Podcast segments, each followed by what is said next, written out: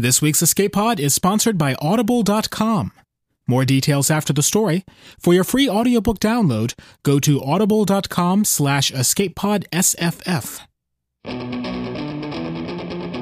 Escape Pod 177 September 26, 2008 Today's story Usurpers by Derek Zumsteg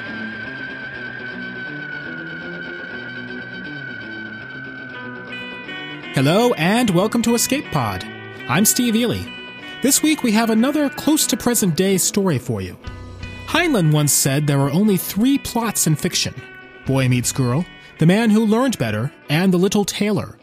That's the seven in one blow story where the ordinary guy overcomes impossible odds through cleverness. I can say with total confidence that this story is one of those three. We present Usurpers by Derek Zumsteg. Mr. Zumsteg lives in Washington State and is primarily a sports writer, one of the key names at the main Seattle Mariners blog, USS Mariners. His first book, The Cheater's Guide to Baseball, came out from Houghton Mifflin last year, and he's in this year's Best American Sports Writing for a piece about Bugs Bunny. He's appeared here before as well, with one of our all time most popular stories, Conversations with and About My Electric Toothbrush. This week's story appeared in the September issue of Asimov's, probably still on the shelves at your local good bookstore. Final personal note the reading of this story is dedicated to the professor, who got me started on running earlier this year, and to her husband for keeping her going. So eat light, stretch a bit. It's story time.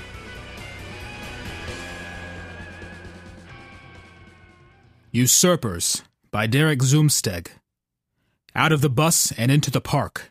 Teenage cattle mill in the drizzle, making friendly, hostile noises at each other, butting heads, slapping butts. King walks among the herd, sniffing for the knockoffs, scent of new car on 16th birthday, looking for the bleached teeth and perfect acne free faces.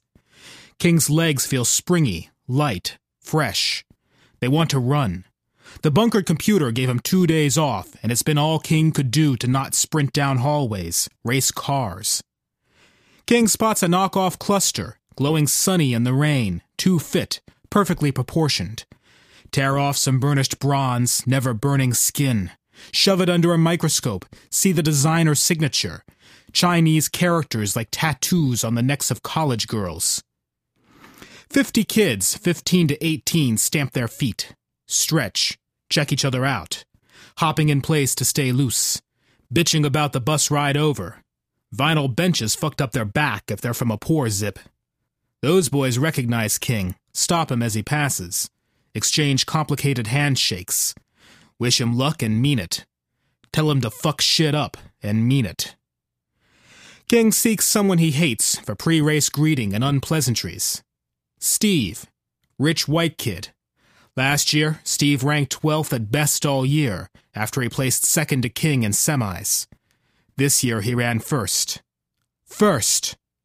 First! King, unranked. Unbelievable. Unfucking acceptable. All 10 ranked cross country runners this season took family trips to China after school let out last year. When they'd returned and established dominance, King took the ASICS guy up on his offer to join the experimental training program. Found himself running by himself, following daily instructions from an email address. King knows there's a machine on the other end, some oracle in some data center chewing on his performance data full time. Responds only to email, immediately, all hours. No vacation this year for King. Every day, woke early for the morning run, usually intervals, then a nap and back out for the longer afternoon run. No job, no more smoking up, ever. No girls, but after the losses, no fans anyway. King's only steady supporter, one girl from Pep. Still brought cookies, taped cheesy construction paper running shoes on King's locker on meet days.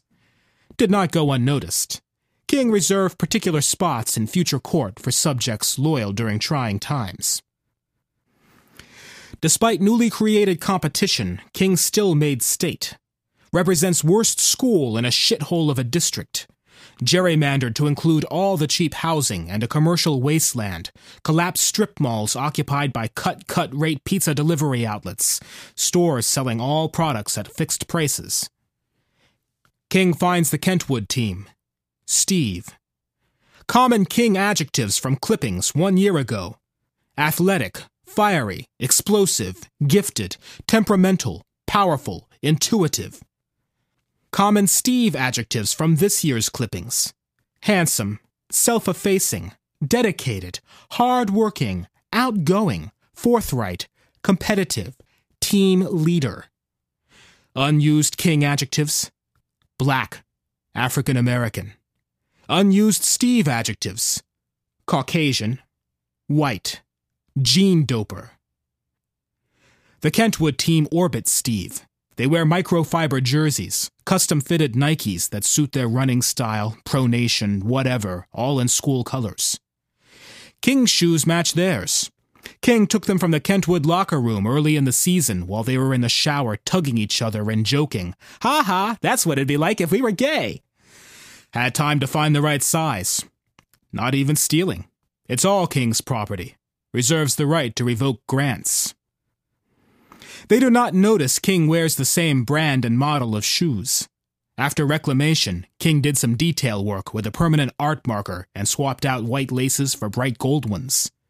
Plus, they are stupid. Makes King smile. Their school district rated the finest. Line shows and property values. Not that King has a house. Lives in an apartment. White Mike the drug dealer in the unit below. King excuses himself through the cordon, makes eye contact. King switches his voice. Friendly face. Hey, Steve, how are you? Nice to see you again. Steve wants to be the sportsman, magnanimous, rich man's burden. Pulls the oxygen mask down to give King the winner nod. Hey, King, what's up? Draws out the s. King keeps his smile fixed. Steve sticks out an open hand. They clasp, shake once. Firm, not aggressive. No multi stage, obviously. Maintain voice. I missed you at the Ocean Shores invite, King says. I heard you took a family vacation. Steve's family frequently mentioned in stories. Of the Boston Prescotts. Implies good breeding, societal pre approval. Yeah, yeah, it took a whole month. Heard you did well at Ocean Shores. Congratulations. King won Ocean Shores Invitational. Early summer, rich kids still across the Pacific. Beautiful race. King now looks at the trophy and tastes ash. How did you like China? The Great Wall was great. Did you all go over together? Loaded question. Steve bites, starts to list off the other now ranked runners who went with him. King should have asked for account numbers, pins. Cool, cool. Sounds like fun. King says. Yeah, yeah, Steve says, nodding head. He kicks at the ground with toe of one foot. Embarrassment. Does he feel shame?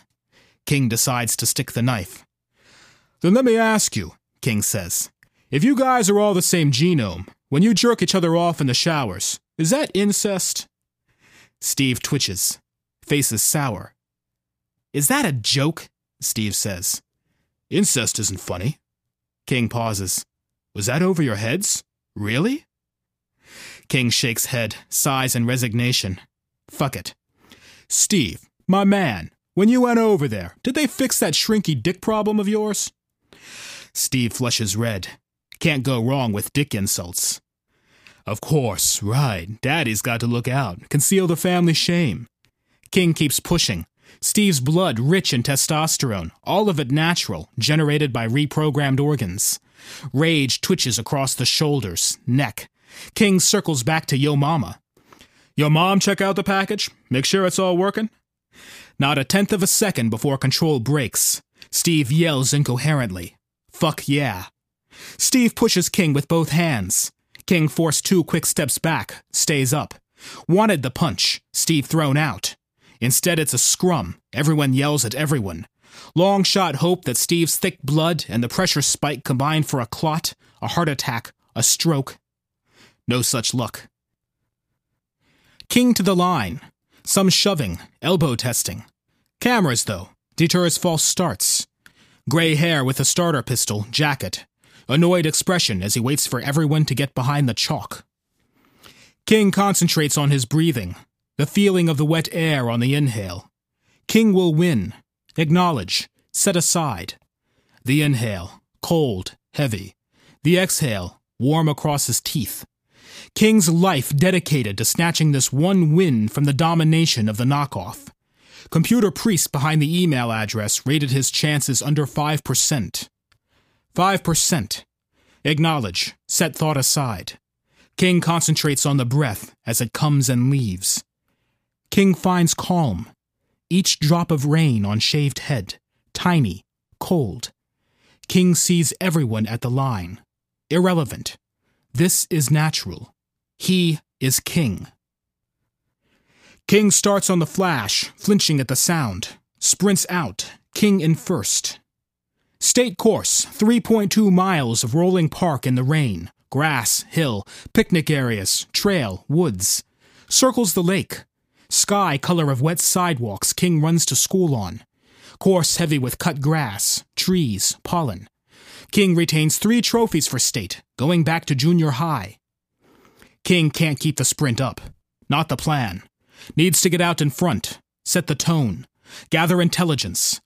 King knows the kids, sees the concerned look of their parents, want only the best for their precious.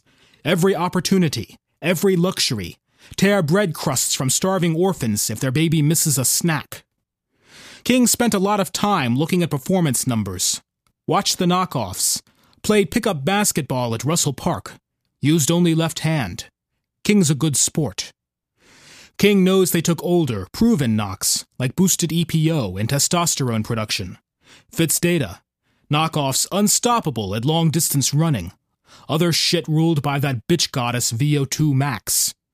Almost certainly under WADA limits for college purposes. Small blessing. Careful observation shows extreme punk ass laziness, but they are all still beautifully cut. King suspects they also opted for faster muscle growth, slower muscle atrophy. Onto the trail. Narrow, too wide, path worn bowl shaped. Tree lined, no branches. Evergreens, old. Ferns and shit on the sides. Underbrush cleared. Mouth already dry. Thirst is familiar, like the soreness in his legs every time he wakes up. King's pace inflicts pain. No way parents paid for nerve work. Not worth the expense, the risk. King savors the heaviness in the legs, the burning from calves to quads spreading warmly through the back of the royal ass. Because they don't work, pain is foreign, scary. King's training always painful. It is familiar, comfortable territory. Pace is anaerobic, unmaintainable. He slows up to his normal, punishing race stride. Breath comes in cold gulps. Chaos behind, pack of 50 squeezes onto the path. Out of sight of the officials, the first trips and takedowns cascade into pile-ups, tangled limbs. Steps close behind King. King glances. Joel. When King had a job, before King dedicated himself entirely to winning this one race, King bagged groceries. Customers included Joel's parents. No GE produce for them. Can't feed that shit to their growing young boy. Irony not lost on King. King runs down the middle. His path. Why not? Joel tries to pass on the right. King moves right. They bump. Joel drops back, goes left. King moves left. They collide again, stick, struggling against each other, pumping arms. King's elbow into Joel's ribs. Joel coughs hard. Doesn't matter. No cost. Blood over 50% red cells or some crazy shit. Oxygen rich molasses. Need to suffocate him to keep his muscles from getting enough air. Does distract. Anger. Joel tries to get his arm free for a straight punch. Awkward. Keeping shoulder to shoulder, King pushes hard off his right foot. Joel stumbles left two steps off the trail. Wide, soft whoomp with crunch of bark as Joel meets Pine Tree, whole body flat against the trunk. Tree doesn't move. King runs on. Will not laugh. Waste of oxygen. Keep the pace. Listen. Bottom of King's lungs burning. Still not recovering from his lead out. Sweat cut with rain comes freely down the sides of King's face, runs down the back of his neck. John next. Did not stop for Joel on ground. John stays back not ten feet. King can hear his footfalls, his breath. One mile check ahead. King slows down to force John up or around. John takes his chance, makes a clumsy trip attempt. King steps high to come down on the errant leg, cleats scraping all down John's calf. John stumbles, recovers, glares. King laughs in John's ear. John elbows King sharp in the ribs. Hurts. King laughs again. Something flips in John's eyes. His jaw clenches, face goes bright red. King widens grin. That it? King asks. They corner. A race official stands off trail, in front of a pine wider than he is, ready to call out their time. Camera on stand on King's right. King stays fixed on the timer, as if intent on hearing his one mile split, not even letting himself flinch. John's fist comes into the royal ear. The pain spikes. King lets reaction show.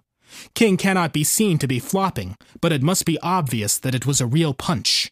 John punches King again, grazes the back of King's head. Past the camera and the timer, his mouth still open, wordless. King and John run past. King puts his body into a forearm to the jaw. John's face gives. John screams, comes out half formed, hands up, clutching. King trips him and runs on as John skids on his face through the pine needles, sending them flipping into the air. That's how you do it. King pushes back to race pace. Course turns hard right. King chances a look across his shoulder. Beautiful, semi reflective Kentwood colors. Steve and more. Course opens up to start mile two. Spaced trees, carpet of cut grass. Bad for King. Can't block the trail. Realizes wet sensation in ear is blood and rain.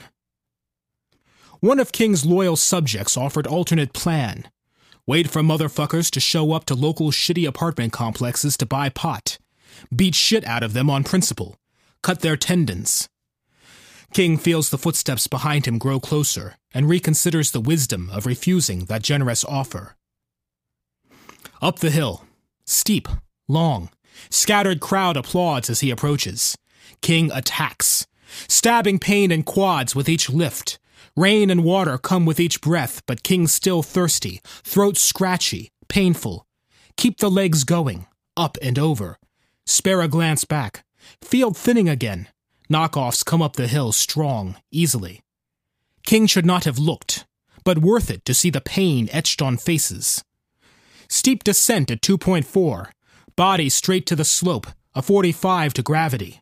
Keep legs churning, feet touching lightly. Hard to do at speed normally. Rain slick grass increases degree of difficulty. King gets the full 10 points for style. Impeccable form. King paid for this knowledge. Ran the course all summer. In morning dew, in pouring rain. Dry, scorched. While fresh and tired. First thing in the morning, for afternoon practices, at night. Walked it on his off days. Visualized running over and over. King dreamt about the course, woke up, and ran it. King finishes the hill and starts running again, legs firing pain. His lead is huge, too large.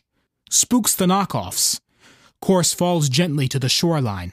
Cattails, algae, lake surface rippling under fat raindrops. Annoyed ducks paddle away from the shore, glaring back. The knockoffs catch King at 2 5, halfway around the pond. Steve runs his Kentwood team the smart way. Two pass him at once, one to each side. Get a little ahead of him, keep him from sprinting past. King boxed, both leaning into him, tangling arms. Steve, others, run around the outside. Bullshit. They're in pain, but breathing easier than he is, not as flushed. King aware of his soaked, unbreathable piece of shit cheap uniform. Bullshit. Bullshit, bullshit, bullshit. At least they're in too much pain to talk. King in sixth place. Rage so hot the heavy wet trees should ignite. Sixth. King thinks of it with every desperate breath. Sixth. The pace punishes him. Sixth. Deep pain in the calves, quads, breathing managing only in exhales, stomach clenched in a tight fist. Every step a knifing pain up the front of his shins makes King want to scream. Shins never hurt before. King does not yell out, or even slow. King will not drop. King will not kneel. King will not finish sixth. King's body adds more lies. Tells King to stop or it will fly apart. King concentrates on his quick breath, pushing the exhale out, out, throat raw. King knows how much air he can push to his muscles, and how fast he can go given that much oxygen. How quickly he can turn his legs over. Skip school to talk to a university physiology prof. They came up with a theoretical number. If the body didn't lie. Discussed motivation and sports psychology, too. Prof kept looking at King like she wanted to say something else. Keeps in touch. They may publish. How fast could he run if? Useless. If King wasn't human, he could run faster. If there wasn't gravity, King could jump to the moon. If King had money, he could be knocked too, if he wanted. The greatest ultramarathoners, the endurance cyclists, go crazy, see things, hallucinate demons chasing them. Brain forces the body to respond to imaginary threats, stop bitching about lactic acid buildup. Find the if. King's demons are real and ahead of him. If. King had suppressed the number. Better off not thinking about it. Went back to his Oracle designed training programs. Still, the if nagged. Kept coming around. Like running five minute miles, knowing someone, somewhere, ran one in a four. King holds on. Keeps the knockoffs in front of him. Pain follows by a half step. Something hurts up in the left shoulder now. A pull under his pec every other step. It doesn't make sense at all. King thinks of the five runners in front of him. Their calves, perfectly defined, identical through the group, seem to rise easily, flip forward without effort. Keep a rhythm. Stay with them. King did 10 mile hilly runs around the water reservoir because some program hiding behind an alias told him to. Three miles? Please. At 2 7, the turn back into the woods, claustrophobic, denser, older growth at the periphery, between the evergreens, the tangle of brush edging the path. Steve cranks his head around. You doing all right back there, King? Steve yells. King feels the anger across his shoulders, down his arms. Steve has breath enough to taunt. Fists clench. King reaches out and pulls hard on the jersey of the Kentwood laggard. Almost no give at all, like grabbing the strap on the shopping carts. Convenient. Kentwoody comes up flat to the ground, drops feet still churning, eyes wide. King would spit on him if he were less careful about breath management. The other Woodies hear his cry, turn to look, slowing slightly as they come around. King accelerates, adrenaline flooding his veins, bumps across the left to get in front. King trained to manage a pursuit pace for the last 400 yards in emergencies. His supposed trainer threw intervals, brutal sprint rest sprint rest sets into his weeks at random. King could chase anything down over 400 yards. The finish line, a half mile away. Four times the distance. King goes.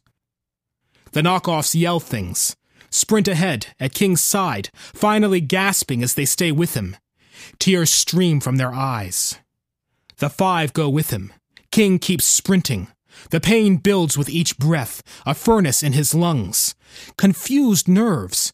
Soft warmth and lightheadedness fuzzy on his skin, while pain roars in his ear, pounds at his temples.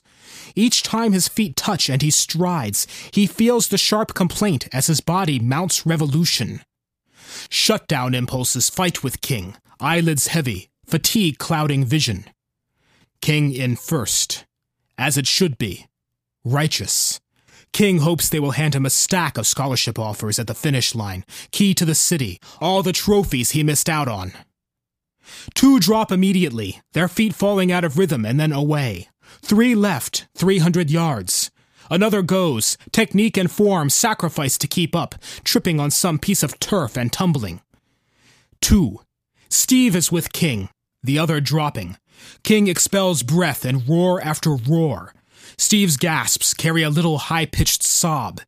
Steve can get enough oxygen, but not enough will. The corners of King's mouth turn up.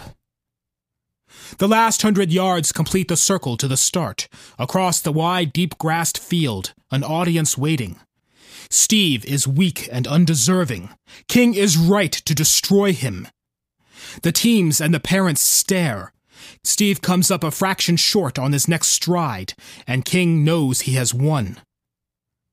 The next stride, Steve drops a full inch. The crowd stare. Steve's shoulders slump as he falls out of King's peripheral vision. You like that? King, unranked, winner. Loser, loser, loser, usurper, and state champion. You want to know what's up, Steve? What is up is you lose. King never allowed himself to doubt, but there is unexpected joy. It washes over the pain he ignores as he approaches the chute, unable to hear Steve's feet. Into the chute, King takes the number one marker from the same guy who fired the starter pistol. Hail to the king, baby. King slows to a jog, heavy legs stomping down. King surveys. Race officials. Girls varsity in their shorts and tops, anxious for the next start. Families. Girl from Pep holding a plastic gold crown in her hand. King smiles. May deign to wear it. No one makes any noise. They all look at King, mute, immobile. King goes from jog to walk, doubles over, vomits, stands. Steve approaches the chute. Ten seconds? Fifteen? Steve's face deeply lined, tears coming down freely. The chute official shakes his head, hands Steve the second marker. Steve staggers, about to drop to his knees, but stops, standing, blinking, at the end of chute, staring at the race clock. King looks at the clock. Impossible time. Im fucking possible. Imaginary like pi, or E, or the temperature of King's anger. A secret, escaped from the deep of his head and expressed number colon number dot number. King feels laughter bubble up from deep inside his chest for the first time in memory. Start and finish cameras. The race clock is certified. It's real, even though it cannot be real. No one talks, applauds, coughs, yells. Even King's laughter is silent. They are all, the officials, King's subjects having long conceded hope, the high zip, China traveling motherfuckers, stunned at the scope of King's victory. Only sound the soft fall of rain over everything. A moment of silence for the coronation.